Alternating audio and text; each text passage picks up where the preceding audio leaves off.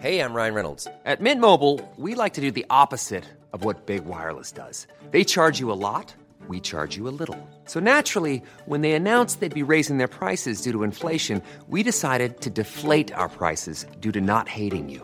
That's right. We're cutting the price of Mint Unlimited from $30 a month to just $15 a month. Give it a try at mintmobile.com slash switch. $45 upfront for three months plus taxes and fees. Promo rate for new customers for limited time. Unlimited more than 40 gigabytes per month. Slows. Full terms at mintmobile.com. There's a mistake. Moonlight, you guys won Best Picture. Well, there were three of us in this marriage. Ich zitiere, Herr Präsident, mit Verlaub, Sie sind ein Arschloch. Und wenn die Frauen mit den Boys schlafen, dann müssen sie sich hier anfassen. Well, I'm not a crook. Does everybody remember our Nipplegate? Ich nehme diesen Preis nicht an. I did not have sexual relations with that woman. Wenn wir Freunde wären, dann müsstest du so einen Scheiß überhaupt nicht machen. Ich wiederhole, ich gebe Ihnen mein Ehrenwort. Herzlich willkommen bei Ehrenwort, ein Podcast über Skandale. Ich bin Jakob Und ich bin Fabienne. und wir sprechen alle zwei Wochen über die großen und die kleinen Skandale aus Politik, Popkultur und Zeitgeschichte. In der letzten Folge habe ich zum Beispiel über den College Admissions Skandal, was für ein Zungenbrecher, gesprochen, in dem es darum ging, dass sich ja, die Reichen Schönen aus den Vereinigten Staaten den Zugang zu den besten Universitäten des Landes gekauft haben, muss man so sagen. Für ihre Kinder. Ja. Und in dieser Folge kann ich mich zurücklehnen, denn Fabienne ist dran und ich bin schon genauso wie ihr gespannt, um welchen Skandal es denn diesmal gehen wird. Ja, ich habe mich dieses Mal um einen regelrechten Skandal Öltanker gekümmert. Einer der größten politischen Skandale der Bundesrepublik und so etwas wie die Mutter aller Spendenaffären. Denn es gab ja mal eine Zeit, da hat das wirklich noch für Empörung gesorgt, wenn die Politik zu viel Geld aus der Wirtschaft angenommen hat. Das quittieren wir ja heute mehr oder weniger schulterzuckend, weil man sich an so vieles gewöhnt. Aber dennoch, selbst für heutige Verhältnisse war das Ausmaß dieser Geschichte wirklich sehr, sehr ungewöhnlich. Aber bevor ich jetzt in die Geschichte einsteige, lasse ich doch einfach mal die SatirikerInnen der Münchner Lach- und Schießgesellschaft zusammenfassen, was da los gewesen ist. Geht es? Ganz einfach, ein großer Konzern, ich möchte jetzt den Namen nicht nennen müssen, ja. Ich darf auch in ein schwebendes Verfahren gar nicht eingreifen. Also dieser große Konzern verkauft seine Anteile von, sagen wir mal, einem großen Automobilunternehmen für, sagen wir mal, eine Milliarde. Oh, eine ja, ich weiß, es waren zwei Milliarden, aber ich, ich kann mit einer besser rechnen. Jetzt bekommt so ein Konzern natürlich Schwierigkeiten mit der Steuer. Und kauft sich eine Partei. Nee, kaufen tut er sich alle. Alle Parteien. Nein, alle, die in den Parteien was zu sagen haben. Ach, da- das gibt's ja nur wirklich nicht. Das kann er doch nicht weiß Das, das habe ich machen. mir gedacht. Wir müssen die ganze Sache mal durchspielen. Würden Sie die Rolle des Konzerns übernehmen? Ist doch eine schöne, runde Sache, ja? Ja. Sie sind dann die Partei? Hm? Welche? Äh, Alle, eine nach der anderen. Oh, das ist doch eine tragende Rolle. Ja, ist ausgesprochen staatstragend. Und Sie, junger Mann, für Sie habe ich auch was Feines. Sie sind der einzig persönlich haftende Gesellschafter des Konzerns. Hör mal auf, ja. Zum Verarschen suchst du einen anderen, ja. Hast du eine Ahnung, um was es geht? Eine ungefähre Ahnung. Willst du den Namen sagen, den sich Jochen Busse nicht zu sagen traute? Flick. Richtig, es geht um die Flick-Affäre. Ein Skandal, der die politische Landschaft verändert hat und eine sehr, sehr deutsche Firmen- und Familiengeschichte. Und obwohl die Ereignisse in den 1980er Jahren spielen, müssen wir ein bisschen weiter vorne anfangen. Ich bin bereit. Sehr schön.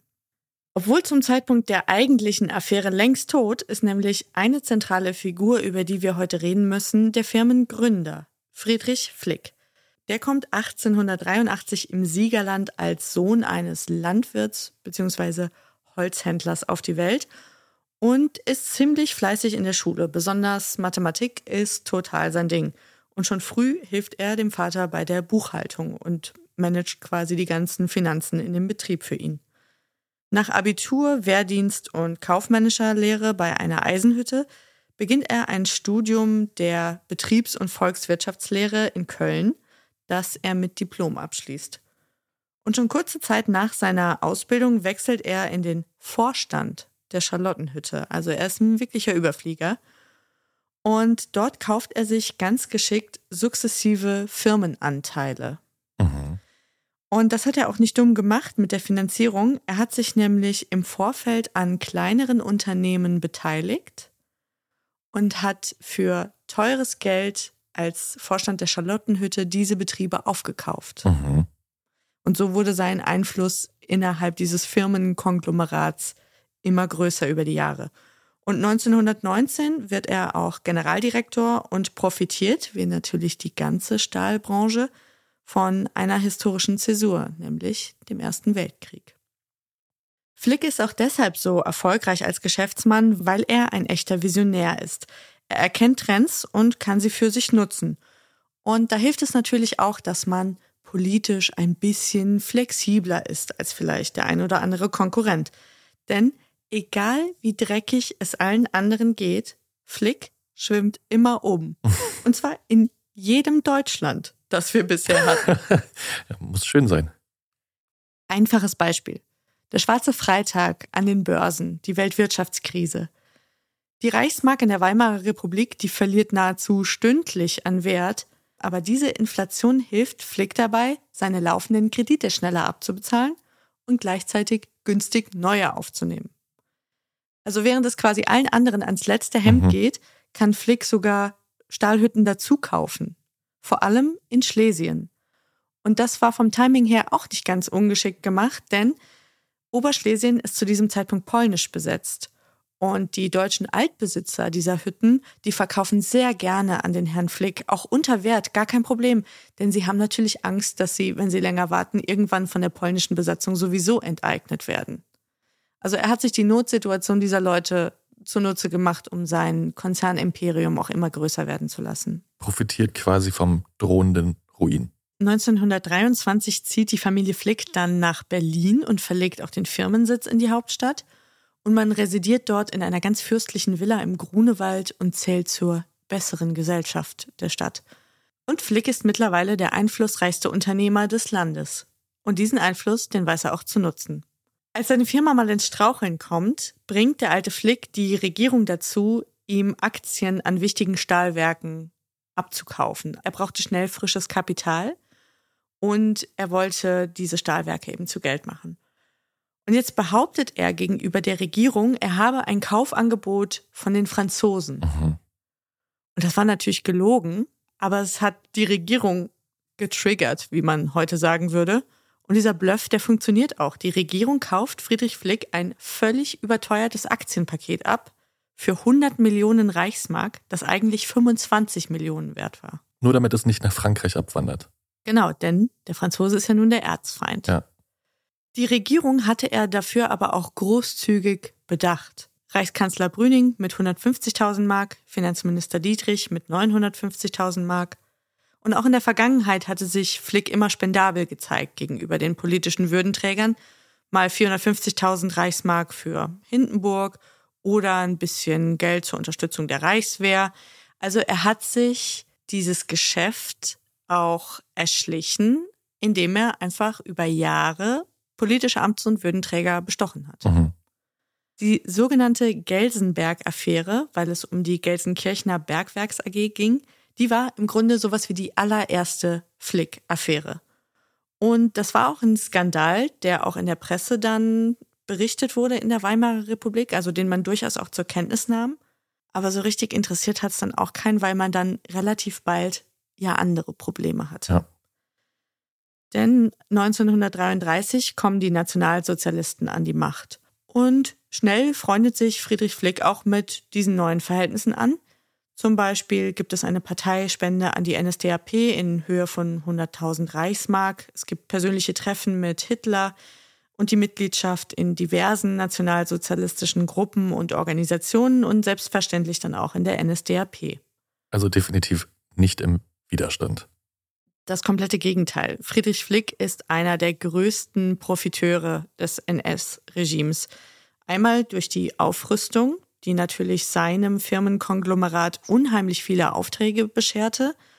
Und diese Aufträge sicherte er sich auch durch eine ja große Nähe zu den Machthabern, die er auch pflegte.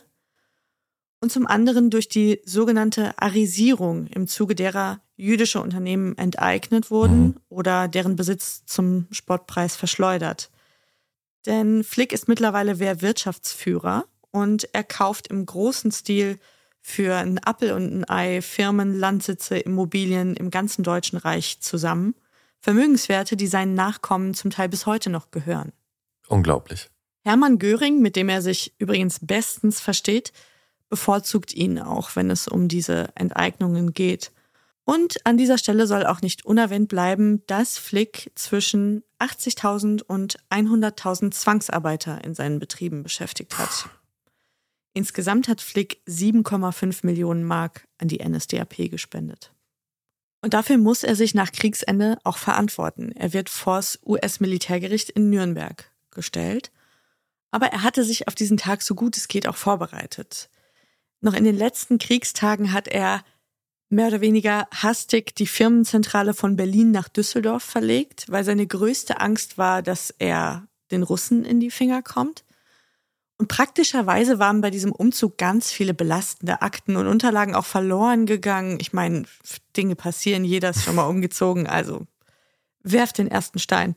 Und er hatte seine Mitarbeiter angehalten, aus dieser Weimarer Zeit Spendenquittungen rauszusuchen, die belegen, dass Flick auch demokratische Kräfte in Weimar unterstützt hat. Und das hatte er auch, zwar in viel geringerem Umfang als die Nationalsozialisten, aber er hatte auch an Zentrum und an die ganzen anderen Parteien gespendet. Er hatte überall Leute, die ihm irgendwie mhm. nutzten. Ich glaube, er war komplett apolitisch, ehrlich gesagt. Also man wollte es so gut aussehen lassen wie möglich. Er plädiert auch auf unschuldig. Er habe nur im Auftrag oder im Dienste des Systems gehandelt aber er wird 47 wegen Sklavenarbeit, Verschleppung zur Sklavenarbeit, Ausplünderung der besetzten Gebiete, Teilnahme an Verbrechen der SS und Inbesitznahme jüdischer Betriebe zu sieben Jahren Haft verurteilt. Puh. Er muss allerdings von denen nur drei wirklich absitzen. Aber immerhin, da sind andere mit weniger davon gekommen. Das stimmt. Noch in der Haft hat er mit dem Wiederaufbau seiner Firma begonnen, die zu diesem Zeitpunkt nur noch ein Viertel ihres ursprünglichen Wertes hatte. Und dann ist er ja mehr oder weniger begnadigt worden, will ich mal sagen. Das war auch der Tatsache geschuldet, dass die Amerikaner dachten, naja, den Herrn Stahlproduzenten, den könnten wir jetzt hier für den Wiederaufbau aber auch wirklich mhm. gut brauchen. Und inzwischen hatte man ja auch einen neuen Feind, und zwar die Russen. Und so kommt es, dass Flick quasi rehabilitiert frei und über die Reste seines unternehmerischen Vermögens frei verfügend da weitermachen kann, wo er aufgehört hat. Und nur wenige Jahre nach Kriegsende ist die Flick KG wieder das erfolgreichste Unternehmen in Deutschland und er ist binnen weniger Jahre wieder der reichste Mann Deutschlands. 1955 besitzt er 100 Unternehmen und macht einen Umsatz von 8 Milliarden Mark. Sein. Privatvermögen ist auf 88 Milliarden Mark gewachsen. Flick hat Beteiligungen an Firmen wie Buderus, Dynamit Nobel und Feldmühle und ist bald auch der größte Aktionär von Daimler-Benz und sitzt auch dort im Aufsichtsrat. Wow. Und das ist ja jetzt alles nur die Vorgeschichte. Ich komme aber jetzt gleich auch zum Punkt, macht euch keine Sorgen. Aber auch hier seht ihr, der Alte hat einfach Trends erkannt. Er hat zum Beispiel nach dem Krieg relativ schnell entschieden, diese ganze Kohlekraftwerke, die werde ich verkaufen und ich investiere jetzt in vergleichsweise junge Branchen, Chemie, Automobil und in weiterverarbeitende Industrie, weil er hat verstanden, das alte Zeug, das ist Schnee von gestern, damit kann ich nicht bestehen. Und ich finde einfach auch diese Vorgeschichte von Friedrich Flick, die ist deswegen auch so beeindruckend. Ich hatte es schon erwähnt. Der Mann war in jedem Deutschland erfolgreich. Im mhm. Kaiserreich, in der Weimarer Republik, im Dritten Reich und in der BRD. Einfach weil er total gerissen war, ein kluger Geschäftsmann absolut gewissenlos. Wollte ich gerade sagen, skrupellos, ohnegleichen.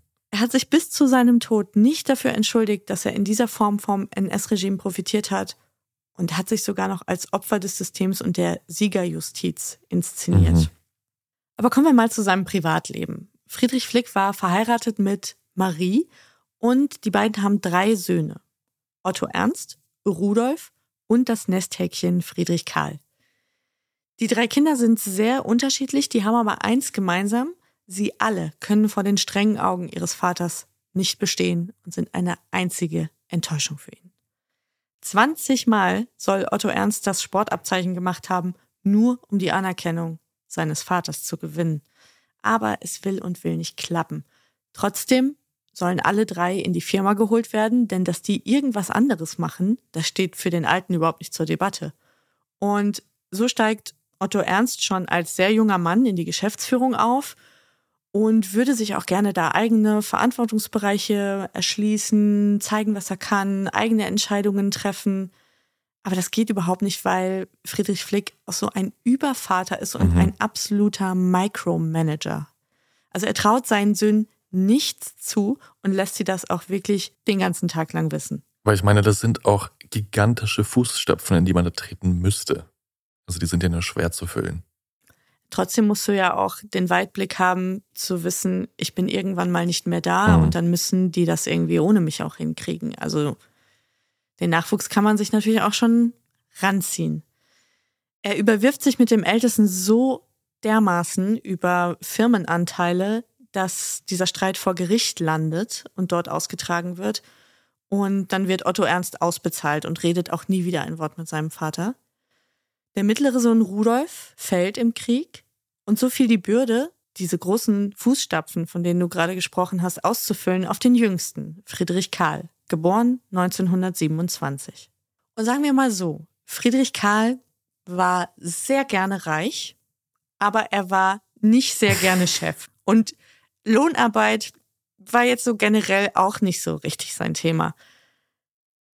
Der Vater hat aber gesagt, gut, das ist jetzt die einzige Karte, auf die ich hier noch setzen kann.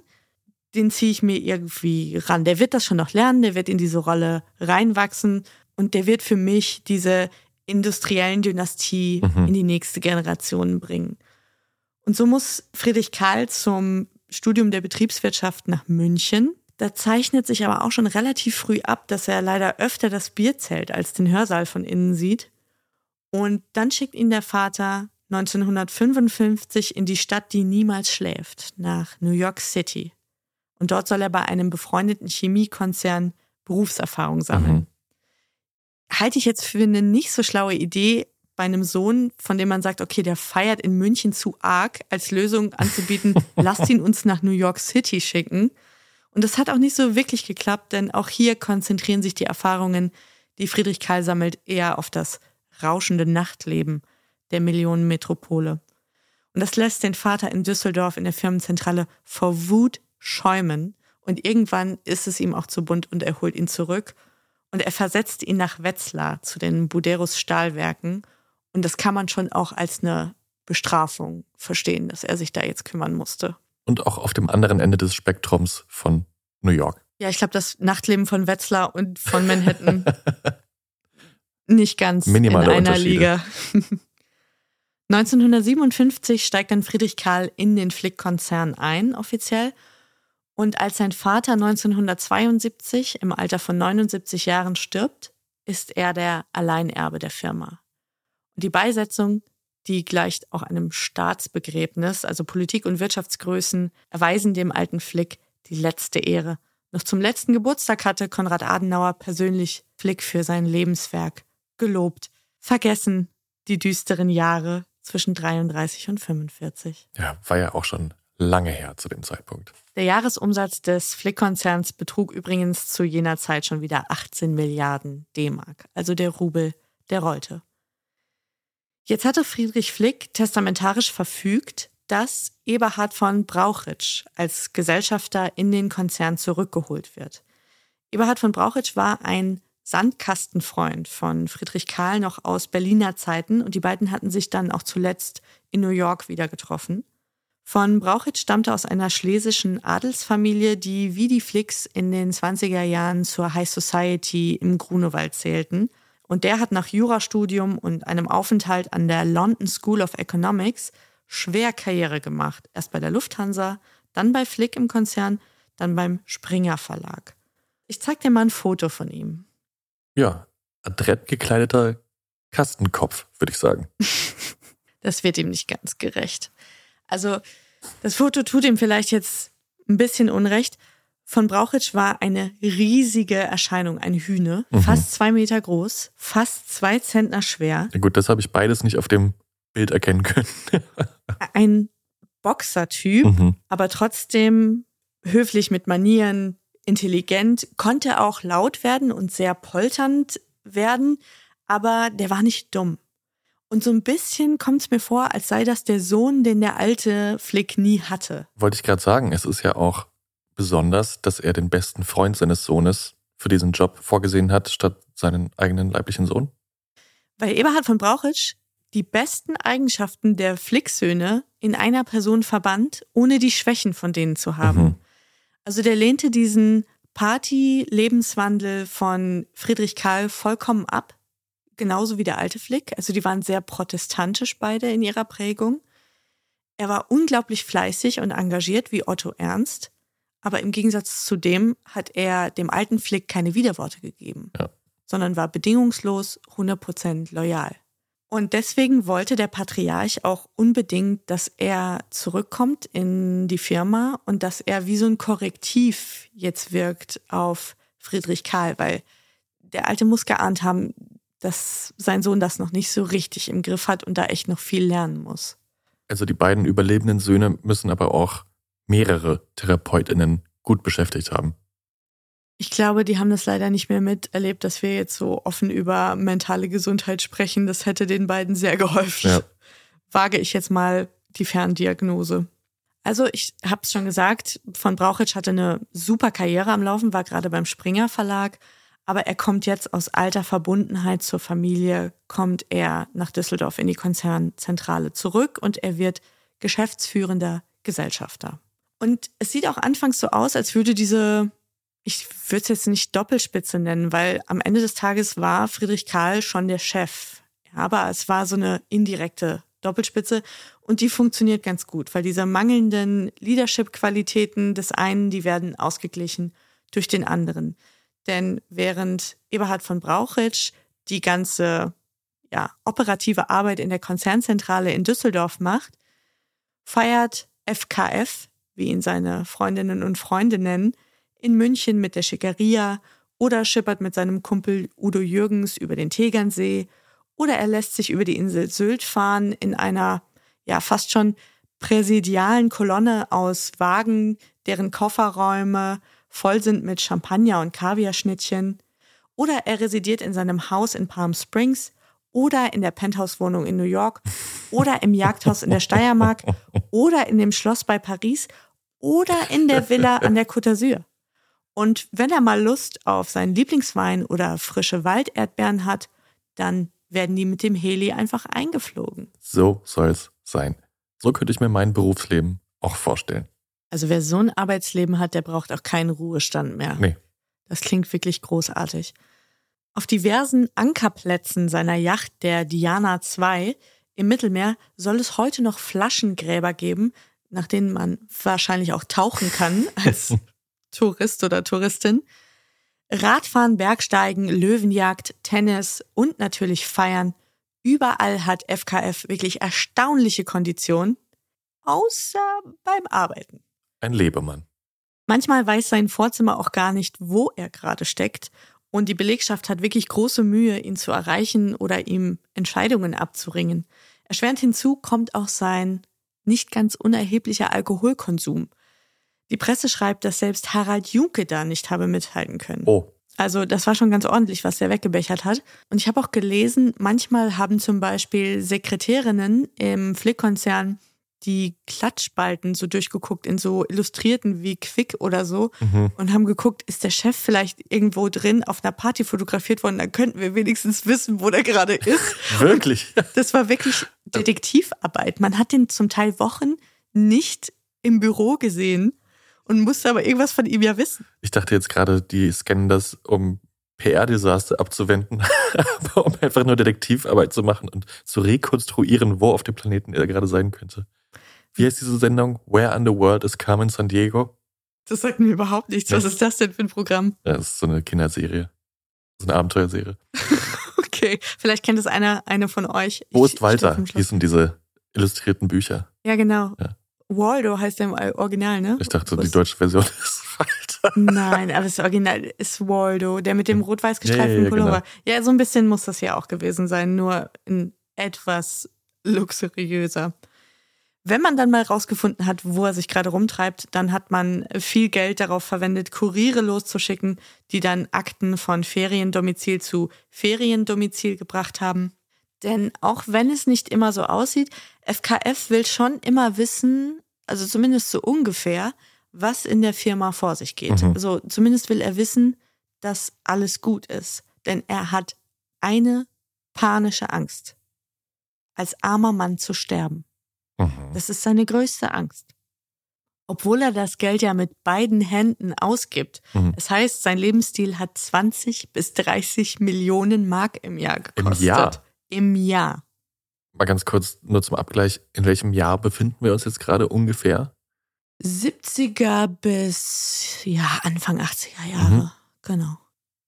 Aber er muss sich keine Sorgen machen, dass die Dinge nicht laufen. Er hat ja mit von Brauchitsch seinen Statthalter und es läuft auch richtig rund. Zur Firma Flick gehören zeitweise 330 Einzelfirmen, wie Buderus eben, wie der Versicherungskonzern Gerling, Feldmühle, Dynamit Nobel, ich hatte schon einige gesagt, sowie 43.000 Mitarbeitende, auch im Ausland.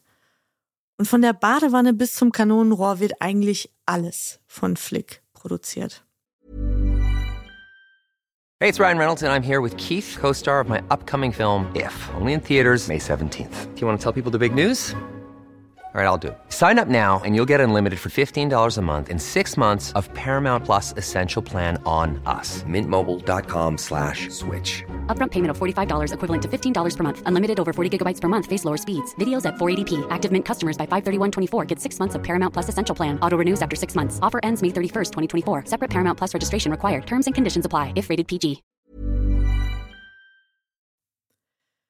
So, und ich glaube, das war wirklich die längste Vorrede, die wir jemals hatten in einer Ehrenwortfolge. Aber ihr werdet mir hoffentlich zustimmen nachher, dass sie notwendig war. Aber jetzt wollen wir endlich mal ans Eingemachte kommen. Die Flick-Affäre. Wir sind jetzt im Jahr 1973 und es herrscht Krieg im Nahen Osten. Und auch der Westen kriegt das durch die Ölkrise zu spüren. Also Ägypten und Syrien greifen Israel an und verknappen Öl, um den Druck auf den Westen zu erhöhen. Die Bundesregierung reagiert auf diese Preisexplosion an der Zapfsäule mit der Einführung des autofreien Sonntags. Und jetzt wird FKF so ein bisschen nervös. Er hat ja von seinem Vater dieses fette Aktienpaket von Daimler-Benz geerbt. Er hält 39 Prozent Oh, an Daimler-Benz. oh, okay. Das ist schon nicht so unerheblich. Und jetzt ist aber die ganze Automobilindustrie so ein bisschen am Schwächeln im Zuge dieser Ölkrise. Und er braucht aber frisches Geld und denkt jetzt, okay, ich verkaufe dieses Aktienpaket. Und jetzt bedient er sich dieses Tricks, den auch sein Vater benutzt hat bei der Gelsenberg-Affäre. Er behauptet, dass der Schah des Iran, Reza Pahlavi, ein beim Volk, gerade bei der Opposition, wirklich sehr beliebter Menschenfreund, ja, der wolle dieses Aktienpaket kaufen. Und diesen Floh setzt FKF dem Deutsche Bankchef Ulrich beim Skifahren in St. Moritz ins Mhm. Ohr. Und der ist natürlich total echauffiert. Nein, Daimler-Benz, diese deutsche Firma, auf keinen Fall darf das ins Ausland gehen und dann auch noch an diesen Schweinehund da im Iran. Niemals, niemals darf das zustande kommen. Und auch die Bundesregierung möchte nicht, dass dieser Verkauf zustande kommt und unterstützt jetzt die Bemühungen der Deutschen Bank, Flick das Aktienpaket abzukaufen. Mhm. Und das gelingt auch für 1,9 Milliarden D-Mark. Aus heutiger Sicht für die Mercedes-Benz-Aktie wahrscheinlich noch ein guter Deal.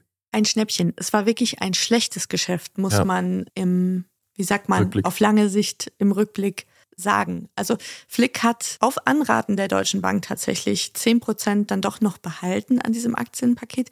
Trotzdem war es dämlich zu verkaufen, weil die sind heute um ein Vielfaches Ja. im Wert gestiegen. Also es war keine kluge unternehmerische Entscheidung, sondern es war so ein Impulsverkauf unter dem Eindruck dieser Ölkrise. Also man kann sagen, er hat den Clou seines Vaters schlecht kopiert. Perfekte Zusammenfassung. Ja. Dieser Verkauf war bis dato die größte Finanztransaktion der westdeutschen Wirtschaftsgeschichte. Und jetzt wäre ja darauf streng genommen ein Haufen Steuern zu zahlen gewesen. Aber wer will das? Ich ahne, worauf es hinausläuft. Und jetzt hatte man in der Flickzentrale eine Idee. Paragraph 6b des Einkommenssteuergesetzes erlaubt die Steuerfreiheit solch eines Geschäfts, wenn der Gewinn reinvestiert wird und wenn diese Investitionen, Zitat, volkswirtschaftlich besonders förderungswürdig sind. Und laut Paragraph 4 des Auslandsinvestitionengesetzes fallen auch keine Steuern an, wenn im Ausland investiert wird. Finden beide Paragraphen Anwendung, spart der Flick-Konzern rund 900 Millionen D-Mark Steuern, also fast eine Milliarde. Moment, aber er hat doch gerade mal für eine Milliarde und noch was verkauft. Für 1,9 Milliarden D-Mark, Mhm. genau. Und er hätte 900 Millionen davon eigentlich ans Finanzamt Ah, okay, abdrücken müssen. also so knapp 48 Prozent. 47. Steuerhöchstsatz. Wenn du es sagst, Grafzahl. Wir kriegen, ich sehe schon wieder die Kommentare vor Augen. Hauptsache mein alter Mathelehrer meldet sich nicht bei uns. Und meine Steuerberaterin. Vielleicht geht's euch wie uns und ihr wollt das auch gar nicht nachrechnen, so im Detail. Es, es ist ja auch so wichtig, so wichtig nicht Er würde- Lirum Larum. Er würde einen Haufen Steuern sparen. Er Punkt. würde sehr viel Steuern sparen. Genau, das ist das, was wichtig ist. Und jetzt ist es Aufgabe des Bundeswirtschaftsministeriums zu prüfen, ist dieser volkswirtschaftliche Nutzen gegeben, der die Bedingung dafür ist. Und Überraschung, die Prüfung fällt natürlich positiv aus. Mhm. Doch der Stein, der soll erst später ins Rollen geraten. Die ganze Affäre nimmt nämlich ungefähr Mitte der 70er Jahre ihren Lauf, aber an einer anderen Stelle und auch anfangs eher im Hintergrund. Steuerfahnder finden auf Liechtensteiner Konten Spendengeld, das die CDU dort geparkt hat. Über Scheinfirmen war dieses Geld illegal gesammelt worden und die gebenden Unternehmen, die haben eine Spendenquittung bekommen und haben das dann natürlich auch alles fleißig bei der Steuer abgesetzt. Wie genau das funktioniert, das kann man jetzt ganz einfach erklären an einem Beispiel, auf das die Steuerfahnder aus St. Augustin gestoßen sind, 1977. Wir sind zwar in einer jüngeren Review dieses Podcastes aufgefordert worden, nicht mehr so schlecht über die katholische Kirche zu reden, aber auch an dieser Stelle sind mir leider die Hände gebunden. Ich kann es nicht ändern. Es ist nicht mit Absicht jetzt passiert, aber so hat sich die Geschichte wirklich zugetragen. Also 77 untersuchen Steuerfahnder aus St. Augustin ein Missionshaus der Steiler Missionare, genauer gesagt die Soverdia GmbH, Gesellschaft des göttlichen Wortes mit beschränkter Haftung. Laut eigener Satzung ist das ein Verein, der sich mildtätigen kirchlichen und religiösen Aufgaben widmet. Mhm. Soweit so gut. Die Ermittlungen, die leitet Klaus Förster, der optisch so ein bisschen an den Schauspieler Joachim Fuchsberger erinnert, der auch zu dieser Zeit sehr populär gewesen ist. Die Älteren erinnern sich vielleicht. Förster kann durch akribische Nachforschung belegen, dass die Soverdia für viele deutsche Unternehmen eine beliebte Steuerwaschanlage Oh. gewesen ist. Sie stellt zum Beispiel Spendenquittungen im Verhältnis 1 zu 5 aus. Also sprich, für eine Spende von 100.000 D-Mark gibt es eine Spendenquittung, auf der 500.000 D-Mark stehen. Wow. Aber das ist noch nicht das Beste. 80 Prozent der gespendeten Summe fließen über Schweizer Konten zurück an den Konzern, der sie gegeben hat. Nee. Ein richtiges Kickback-Geschäft. Na gut. Großzügigkeit ist eine heilige Tugend. Förster und seine Kollegen finden Belege dafür, dass auch der Flick-Konzern von diesem Steuersparmodell, nenne ich es jetzt mal, in großem Umfang Gebrauch gemacht hat. Also zum Beispiel hat Flick über mehrere Jahre jährlich eine Million Spendensumme gegeben, von denen kamen dann 800.000 Mhm. zurück in den Konzern. 100.000 gab es für den Orden, sozusagen als Provision, und 100.000 für den CDU-Abgeordneten Walter Löhr, der seinerzeit so freundlich war, dieses Geschäft zu vermitteln. Obwohl Klaus Förster von seinen Vorgesetzten bei der Oberfinanzdirektion Düsseldorf angehalten wird, doch bitte etwas weniger Ehrgeiz in Mhm. dieser Sache an den Tag zu legen, kommt es am 23. Januar 1980 zu einem unangekündigten Hausbesuch in der Flickzentrale in der Mönchenwerter Straße 15 in Düsseldorf-Oberkassel. Die ErmittlerInnen finden unter anderem einen Schlüssel zu einem Schließfach bei der Dresdner Bank. und fahren dann in die Filiale, schließen das auf. Und in diesem Tresor sind penibel geführte Listen über unzählige Parteispenden des Flick-Konzerns, die alle in Bar übergeben wurden. Es ist eine peinlich pedantische Chronik Mhm. des jahrelangen Spendensegens an alle möglichen SpitzenpolitikerInnen in der Bundesrepublik. Das ist so oft in diesen Geschichten, dass die Leute das alles irgendwo notieren und feinsäuberlich abheften. Dieser deutsche Drang zur Bürokratie, der macht einfach das Betrügen so viel schwerer. Es hatte einfach Tradition. Schon der alte Flick hat immer gesagt, Schriftlichkeit ist wichtig. Und das muss sich auch der Buchhalter Rudolf Diehl gedacht haben, der sämtliche dieser Spendentätigkeiten in seine Kladden notiert hat, inklusive Namen der Empfänger und der gezahlten Summe. Es war dann großes Hallo und sehr viel Spott in der Presse, weil Deal immer notiert hat, 350.000 Mark wegen und dann Name des Politikers. So. Mhm. Die Aufzeichnungen belegen, dass der Flick-Konzern zwischen 1969 und 1980 26 Millionen D-Mark an die im Ah. Bundestag vertretenen Parteien gespendet hatte. 15 Millionen an die CDU, 6,5 Millionen an die FDP und 4,5 Millionen an die SPD.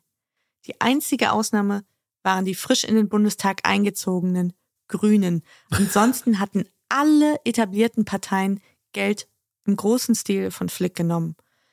Meist wurde das Geld bar in diskreten Umschlägen an die Empfänger gebracht. Dafür war unter anderem auch Eberhard von Brauchitsch zuständig, der ja sowas wie der Cheflobbyist von Flick war, der auch beste Kontakte in die Bonner Regierungskreise hatte. Und der hat das später auch genannt, diese Spendenpraxis, allgemeine politische Landschaftspflege. Und das entwickelte sich auch zu so einem geflügelten Wort, das bis heute mit dieser Flick-Affäre verbunden Mhm. wird. Ein bisschen Dünger. So sagen die einen. Manche dieser Spenden, die reichen zurück in die Regentschaft des alten Flick und gingen an die sogenannte staatsbürgerliche Vereinigung. Das ist vielleicht noch ganz interessant für so Nachkriegsgeschichte-Nerds unter euch, Geschichte der Bundesrepublik. Die staatsbürgerliche Vereinigung war eine populäre Spendenwaschanlage in der BRD, die das Ziel hatte, die SPD aus der Regierung zu halten. Und dafür gaben deutsche Industrieunternehmen in den Wahlkämpfen 72 und 76 fast 80 Millionen D-Mark aus. Und das funktionierte so ein bisschen so ähnlich wie bei Soverdia. Der Verein hat es Wirtschaftsbossen erlaubt, höhere Summen an die konservativ-bürgerlichen Parteien zu spenden und diese Spenden in vollem Umfang abzusetzen, Mhm. obwohl es da auch schon eine gewisse Deckelung gab und man ab der Höhe dieser Spenden auch gar nicht mehr hätte anonym bleiben dürfen als Geldgeber. Aber dank der Hartnäckigkeit auch von Klaus Förster ist es der dann endgültig an den Kragen gegangen. Komischerweise war einen Tag vor Prozessbeginn der Eintrag im Vereinsregister auf wundersame Weise gelöscht. Und bis heute weiß man nicht, wo die Millionen aus dieser staatsbürgerlichen Vereinigung gelandet sind. Echt? Ist weg. Wow. Irgendwer hat sie. Vielleicht auf der Diana 2 und lacht sich heute ins Fäustchen und isst Walderdbeeren. Neben dem Bernsteinzimmer. Belastend sind auf jeden Fall auch die privaten Aufzeichnungen von Eberhard von Brauchitsch, die man jetzt in seinem Zuhause sicherstellt. Sie sind auch sehr verfänglich und dokumentieren geheime Treffen mit politischem Spitzenpersonal und Telefonate, in denen es um Parteispenden geht. Denn es gehörte zu von Brauchitschs Job, durch die Hinterzimmer der Bonner Republik zu fahren, Cognac zu trinken, Zigarre zu rauchen und dann mit dem ein oder anderen Politiker einfach ein Geschäftchen zu machen. Und er fand da auch nichts Schlimmes bei. Er hat halt gedacht, ja, ich vertrete hier die Interessen meines Konzerns, ist doch vollkommen in Ordnung. Also quasi Lobbyarbeit mit ein bisschen Schmieröl. Lobbyarbeit plus, Ja. würde ich es nennen.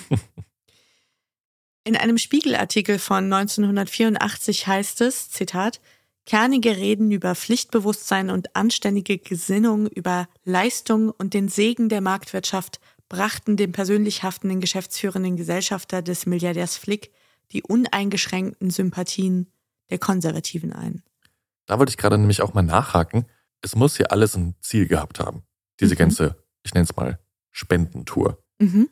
Ging es ihm, also Flick und dem Konzern, da jetzt einfach um Zuspruch aus der Politik, dass Gesetze in deren Sinne erlassen werden, Steuern gesenkt oder was war so das Ziel? Das ist eine sehr gute Frage, über die viel gesprochen und gestritten wurde im Zuge dieser jahrelangen Flick-Affäre. Die Frage, ist das jetzt Beziehungspflege oder ist es Korruption? Mhm.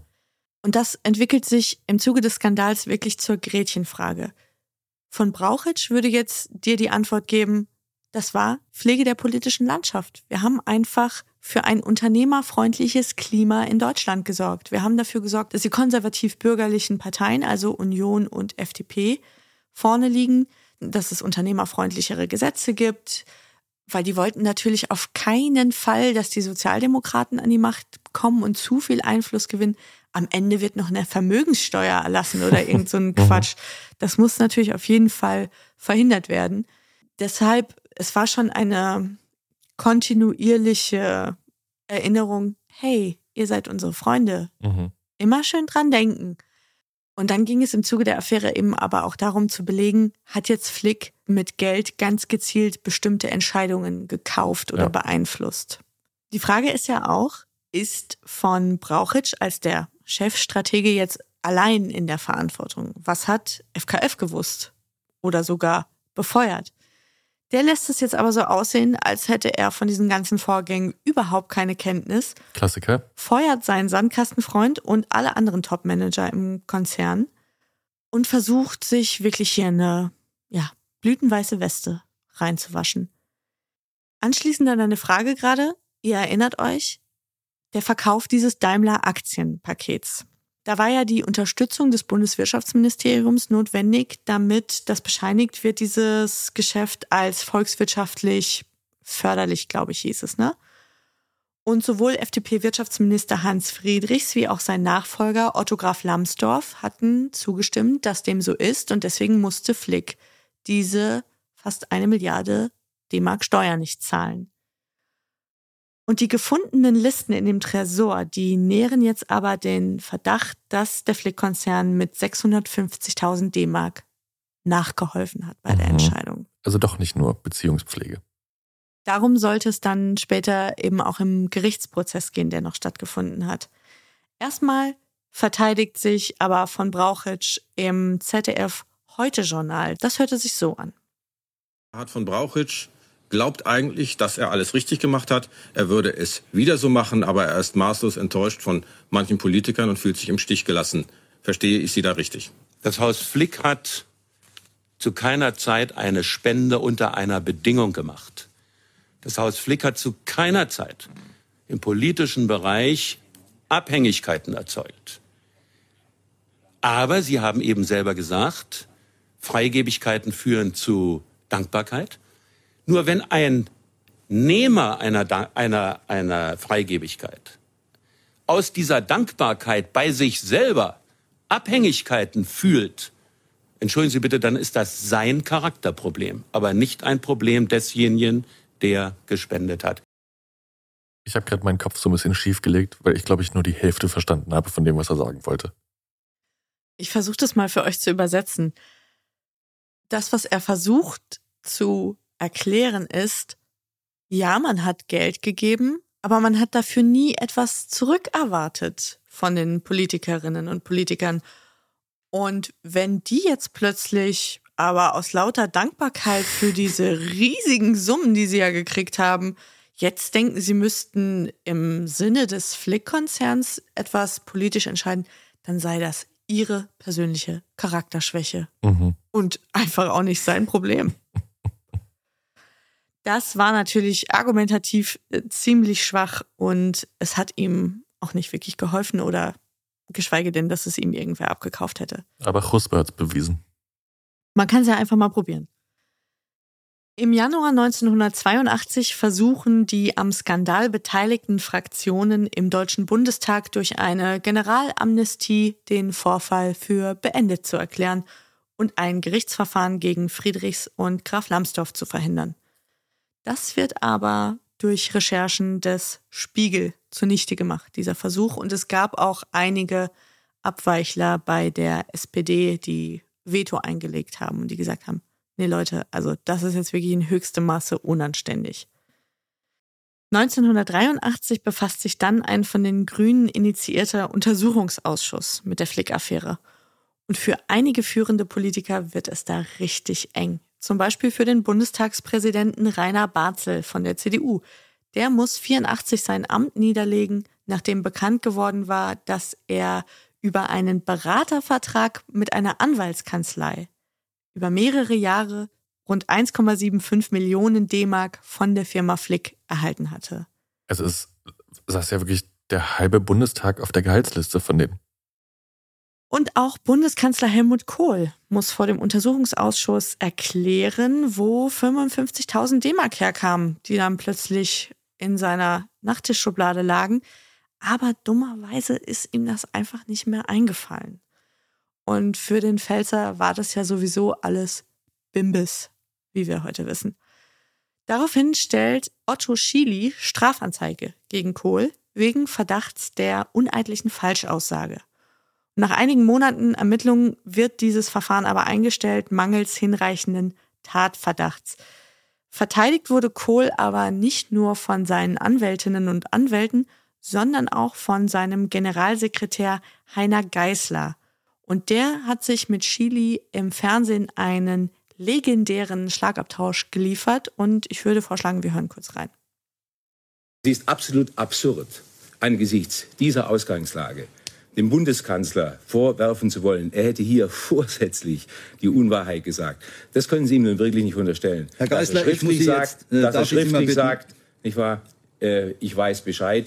Und dann möglicherweise hat er einen Blackout gehabt. Das kann in einer sehr langen Anhörung ja mal der Fall sein. Die Fragen sind ja auch schriftlich vorgelegt worden. Also insofern können Sie auch nicht auf Blackout sich Entschuldigung, berufen. Entschuldigung, Herr Schilly, ja- ich Herr muss Schilly, Sie bitten, Herrn Geisler Ja, jetzt noch jetzt soll 30 ich mal sagen. Sekunden zu geben. Da muss Ja. ich leider abbrechen. Da müssen Sie, müssen Sie abbrechen, Herr Schily. Die Frage war eben nicht nach dem steuerlichen Charakter der Spenden, Doch. sondern nein, Doch, ob die staatsbürgerliche Vereinigung nach. als Geld- und Spendung, Spendenbeschaffungsanlage Gucken war. Darauf hat er nach, Nein Herr gesagt. Dr. Geisler. Herr Schily, Steht- wissen Sie, was los ist? steht doch Sie wollen hier politisch, steuerliche- Sie wollen politisch, die Frage kam Bedeutung- hinterher. steht doch im Protokoll, Nein, lesen Sie, Sie nach. wissen Sie, was Sie wollen? Lesen Sie mal nach, Sie Herr wollen Dr. andere Geisler. Leute Sie haben denunzieren. das Protokoll nicht das ist der gelesen, ganze tut mir Punkt. leid. Sie haben hier die Aufgabe übernommen, ein schmutziges Ach, Geschäft zu Geisler, betreiben, man den Bundeskanzler zu denunzieren. Dem Das Klaus ist die ganze Förster hat man Frage. damals nein, auch nein, gesagt, sondern das ist der ganze Punkt. Sie wollen, wir. weil Sie mit der Bundesregierung politisch nicht fertig werden, betreiben Sie hier eine Diffamierungskampagne mit einem derart lächerlichen Vorwurf. Herr Geisler, Dieses Verfahren wird ich- wieder eingestellt werden. Und ich erwarte von Ihnen nur, wenn es wieder eingestellt wird, dass Sie sich für diese Anzeige entschuldigen. Sie wissen, was der Volksmund zu Leuten sagt. Herr Geisler, ich muss Leute jetzt bitte das wissen Gespräch abbrechen. Wir sind schon 35 Minuten über die Zeit geraten. Ähm, die erhoffte Klärung haben wir nicht. Äh, wir haben auf jeden Fall klargemacht, dass es sich hier wirklich um einen Streit handelt, der uns noch einige Zeit äh, beschäftigen wird. Also das ist der schlechteste Podcast, den ich je gehört habe. Ich, weißt du, woran ich die ganze Zeit denken musste? An Loriots Zwei Männer in der Badewanne. Ja, auch ein schönes Bild. Ich habe das gesehen und gedacht, mein Gott, das war noch Fernsehen. Weißt du, wo man einfach auf 35 Minuten über der Zeit ist, Ja. völlig egal, Und es einfach auch nur zwei Männer sind, die Nein, doch, nein, doch, nein. Vor einer beigen Pappe, die sich einfach anschreien. Und das Witzigste ist ja auch, dann wird ja wieder geschaltet auf die Studiokamera und man sieht den Moderator und du hörst die zwei Zankäpfel im Hintergrund die ganze Zeit weiterkeifen. Also wirklich großartig. Das hat mir das Herzchen gewärmt. Aber wie schon gesagt, Otto Schily ist nicht besonders weit gekommen mit seiner Anzeige. Es soll ja aber auch nicht die letzte Spendenaffäre gewesen sein Ja, von Helmut Kohl. Damit hätte man ihn damals vielleicht noch trösten können. Jetzt ist es dafür zu spät. Auch FKF muss vor dem Untersuchungsausschuss aussagen. Er hat aber ganz ähnlich wie Helmut Kohl nur sehr wenig Erhellendes beizutragen. Der berühmte von Geißler zitierte Blackout kennt man ja aus anderen Untersuchungsausschüssen. Ja. Kann einfach schon mal vorkommen in der Situation, man ist aufgeregt. Also ja, macht man ja auch nicht jeden Tag vor so einem Untersuchungsausschuss auszusagen. Auf jeden Fall wird nach 85 Sitzungen und über 320 Stunden Zeugenvernehmung der Untersuchungsausschuss aufgelöst, ohne Ergebnis, weil jetzt wirklich alle müde sind und auch der Meinung, dass es jetzt auch mal langsam reicht. Ganz zu Ende ist die Sache aber noch nicht, denn tatsächlich erhebt das Landgericht Bonn 1984 Anklage gegen Bundeswirtschaftsminister Otto Graf Lambsdorff und gegen seinen Vorgänger Hans Friedrichs, der inzwischen sein Amt als Vorstandssprecher der Dresdner Bank aufgegeben hat. Mhm. Kurz vor Prozessbeginn tritt auch Graf Lambsdorff zurück. Vom Vorwurf der Korruption, vielleicht auch nochmal in Rückbezug auf deine Frage von vorhin, werden die beiden Männer aber freigesprochen. Sie werden lediglich zu hohen Geldstrafen wegen Steuerhinterziehung verurteilt. Lambsdorff muss 180.000 D-Mark Strafe zahlen und Friedrichs 61.500 D-Mark. Trotzdem noch ganz glimpflich davongekommen, Wollte ich gerade sagen. muss man sagen. Auf Seiten des Flick-Konzerns sitzt tatsächlich nur Eberhard von Brauchitsch auf der Anklagebank, der die volle Verantwortung übernommen hat. Dem Playboy FKF können die Ermittler nichts nachweisen und er ist lediglich als Zeuge vor Gericht geladen. Von Brauchitsch muss zwei Jahre ins Gefängnis, so lautet das Urteil. Gegen eine Zahlung von 550.000 D-Mark werden aber drei Jahre auf Bewährung daraus gemacht. Dass er die ganze Schuld allein auf sich genommen hat, dass er auch niemanden damit reingerissen hat, das hat ihm keiner wirklich gedankt. Er hat diese Strafe verbüßt, er hat völlig gebrochen mit der Familie Flick. Er hat seine Familie eingepackt, nachdem das alles vorbei war und ist in die Schweiz gegangen, weil er in Deutschland auch persona non grata Mhm. geworden war. Und für diese mangelnde juristische Belangbarkeit zahlt FKF natürlich auch irgendwo einen hohen Preis. Und zwar den, dass kein Mensch ihn mehr als Firmenchef ernst nimmt oder respektiert. Weil die Leute natürlich sagen, naja, hör mal, also das ist der Chef des größten privat geführten Firmenkonglomerats in Deutschland und er will von all diesen Vorgängen nichts gewusst haben. Ja. Also entweder lügt er oder der ist ein Idiot. Gibt nur die zwei Möglichkeiten. Also die Strategie, seinen alten Sandkästenfreund von Karren zu spannen, nicht ganz aufgegangen. Naja, irgendwo schon, weil damit hatte er ein Bauernopfer, das für ihn dann ins Gefängnis ging. Hm. Wie weit er da jetzt auch involviert war persönlich, das weiß ich nicht. Vielleicht war er auch einfach betrunken irgendwo Stimmt, der war, ja, Oktoberfest der war ja nie da. oder Ja. in Kitzbühel. Wir wissen es nicht.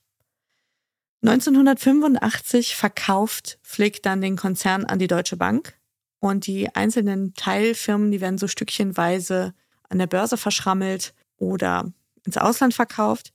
Und die vom Firmengründer einst erträumte Industriedynastie, sie ist bereits in der zweiten Generation am Ende. Der Spiegel schreibt, Zitat, die Deutsche Bank erlöst Friedrich Karl Flick von seinem Erbe für 5 Milliarden Mark. Übersetzt für Menschen, die mit den Nullen Schwierigkeiten haben könnten, bedeutet das, um das Flick-Vermögen anzuhäufen, müsste ein Bundesbürger etwa 100 Jahre lang jede Woche sechs Richtige im Lotto haben. Der Preis des Angebots verrät, dass die sozialistische Gleichmacherei in der Bundesrepublik nicht übermäßig erfolgreich war, dass habgierige Gewerkschaften und sozialdemokratische Steuergesetze den wahrhaft Tüchtigen wenig anhaben können. Es war natürlich nicht ganz unironisch. Der Spiegel hatte den FKF richtig auf dem Kieker, weil die den eine Lach- und Nullnummer fanden. Das kann ich mir vorstellen. Aber sag mal, 5 Milliarden jetzt für alles im Vergleich zu dem, was sein Vater da mal herangezogen hatte, doch auch nicht der größte Erfolg. Nee, das stimmt. Also es ist ihm nicht gelungen, das zu konservieren, geschweige denn das zu vermehren. Das Vermögen hätte er sich ein bisschen cleverer angestellt, hätte ihm das ja durchaus gelingen können. Aber das soll ihm alles keine schlaflosen Nächte mehr bereiten, denn jetzt, wo die Firma endlich verkauft ist, ist FKF nicht nur der reichste Mann Deutschlands, sondern er ist das erste Mal in seinem Leben vielleicht ein freier Mann. Dieser Skandal hat ihm die Möglichkeit gegeben, sich von diesem Konzern zu trennen, den endlich zu verhökern und seitdem wirklich ohne schlechtes Gewissen sein eigenes Ding zu machen. Na gut, aber nach dem, was du vorhin erzählt hattest zum Intro zu ihm, klang es ja jetzt auch nicht so, als würde er irgendwo eingesperrt sitzen. Ich glaube, der hätte das Leben doch schon genießen können, als es den Konzern noch gab. Das hat er, aber das war immer so in, in seinem Hinterkopf und er war auch nie frei von diesem Gedanken, ich muss das gut machen für meinen Vater. Auch wenn der Alte schon längst ins Gras gebissen hatte, er wollte vor den Augen seines Vaters bestehen. Er wollte nicht verarmen, er wollte das nicht an die Wand fahren, er wollte, dass das alles irgendwie einigermaßen gut funktioniert. Natürlich wollte er die meiste Zeit seinen Spaß haben und auf seine Kosten kommen, aber er hat sich, je älter er wurde, immer häufiger auch mit seinem Vater verglichen und er hat darunter gelitten, dass dieser Vergleich natürlich schlecht für ihn ausfiel. Ja. Was das unternehmerische Geschick angeht, zumindest. Die kleinste Violine der Welt. Ist richtig. Man muss ihn auch nach diesem Verkauf nicht unbedingt bedauern. Er hat sich eine monströse Villa mit eigenem Atombunker am österreichischen Wörthersee gebaut und eine 30 Jahre jüngere Frau geheiratet. Das war Ehe drei, vier oder vielleicht sogar fünf. Ich weiß es nicht. Ich habe den Überblick verloren. Mit 72 ist er dann nochmal Vater von Zwillingen geworden. Mhm. Und 2006 ist er verstorben. Er hat rund 6 Milliarden Euro seiner Frau und seinen Kindern hinterlassen. Später kam dann noch raus, dass das Ministerium für Staatssicherheit der DDR einen Spion im Flick-Konzern hatte. Über viele Jahre. Hans-Adolf Kanter, Deckname Fichtel, der 1700 Berichte über Flick und die politischen Aktivitäten des Konzerns verfasst hatte. Das heißt, eine ganze Zeit lang war die Stasi schlauer als die Bonner Staatsanwaltschaft, was da eigentlich vor sich ging. Und vielleicht auch noch eine schöne Pointe in dieser Geschichte. Klaus Förster, der Steuerfahnder, der das alles aufgedeckt hat, der ist aufgrund seiner Erfolge in dieser Sache so lange von seinen Vorgesetzten drangsaliert worden, dass er sich irgendwann freiwillig aus dem Staatsdienst zurückgezogen hat. Seine Ermittlungen haben ja auch ergeben, dass die Düsseldorfer Finanzverwaltung da ja auch sehr engagiert mit dem Flick-Konzern zusammengearbeitet hat. Und er ist der einzige in dieser Geschichte, der nicht Träger des Bundesverdienstkreuzes ist. Das ist doch mal ein Fun Fact zum Ende. Das ist ein richtig schöner Fun Fact. Wow. Dachte ich auch. Es sind drei Anträge gestellt worden, die alle negativ beschieden wurden, weil der natürlich mit seiner Ermittlungsarbeit die falschen Leute angepisst hat. Unglaublich. Und ganz zum Schluss vielleicht noch die Bemerkung, weil es nicht ganz unwichtig ist. Eine Konsequenz des Skandals war eine Novellierung des Parteiengesetzes. Die steuerliche Abschreibung von Parteispenden wurde neu geregelt und es wurde mehr Transparenz darüber verlangt, wo kommt das Geld her und für was wird es tatsächlich ausgegeben. Doch wie du und wie ihr sicherlich wisst, hat sich die Geschichte ja nicht allzu viel später wiederholt.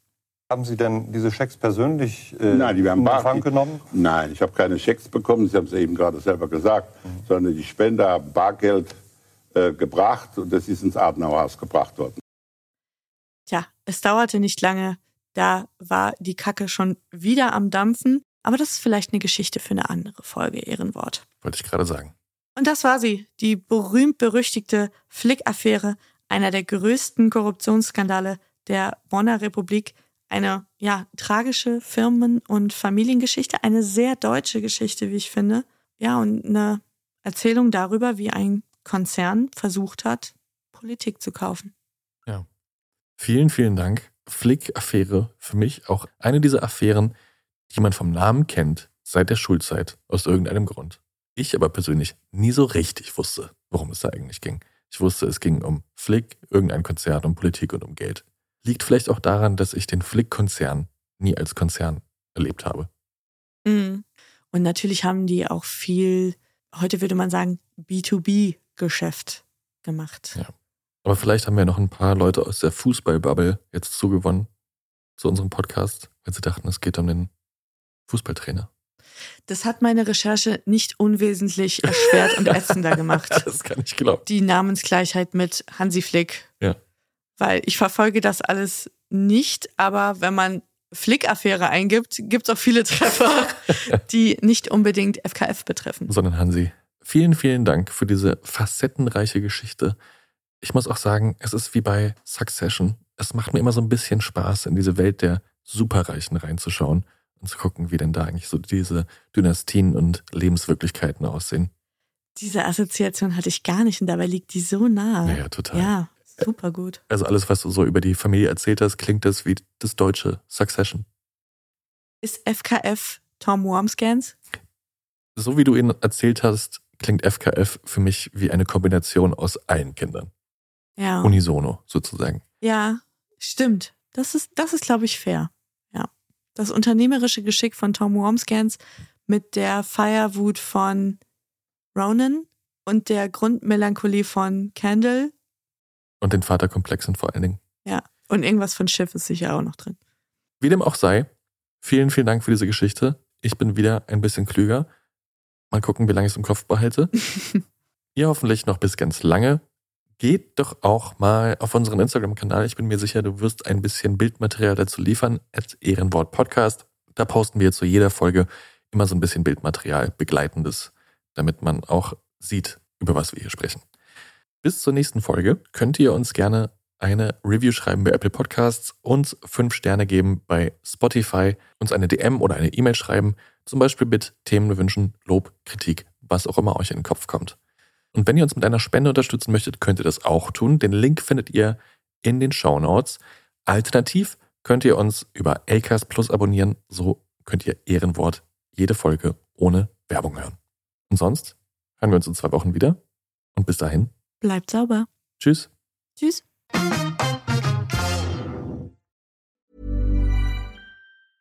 Planning for your next trip? Elevate your travel style with Quince. Quince has all the jet setting essentials you'll want for your next getaway, like European linen, premium luggage options, buttery soft Italian leather bags, and so much more. And is all priced at 50 to 80% less than similar brands. Plus, Quince only works with factories that use safe and ethical manufacturing practices. Pack your bags with high-quality essentials you'll be wearing for vacations to come with Quince. Go to quince.com/pack for free shipping and 365-day returns.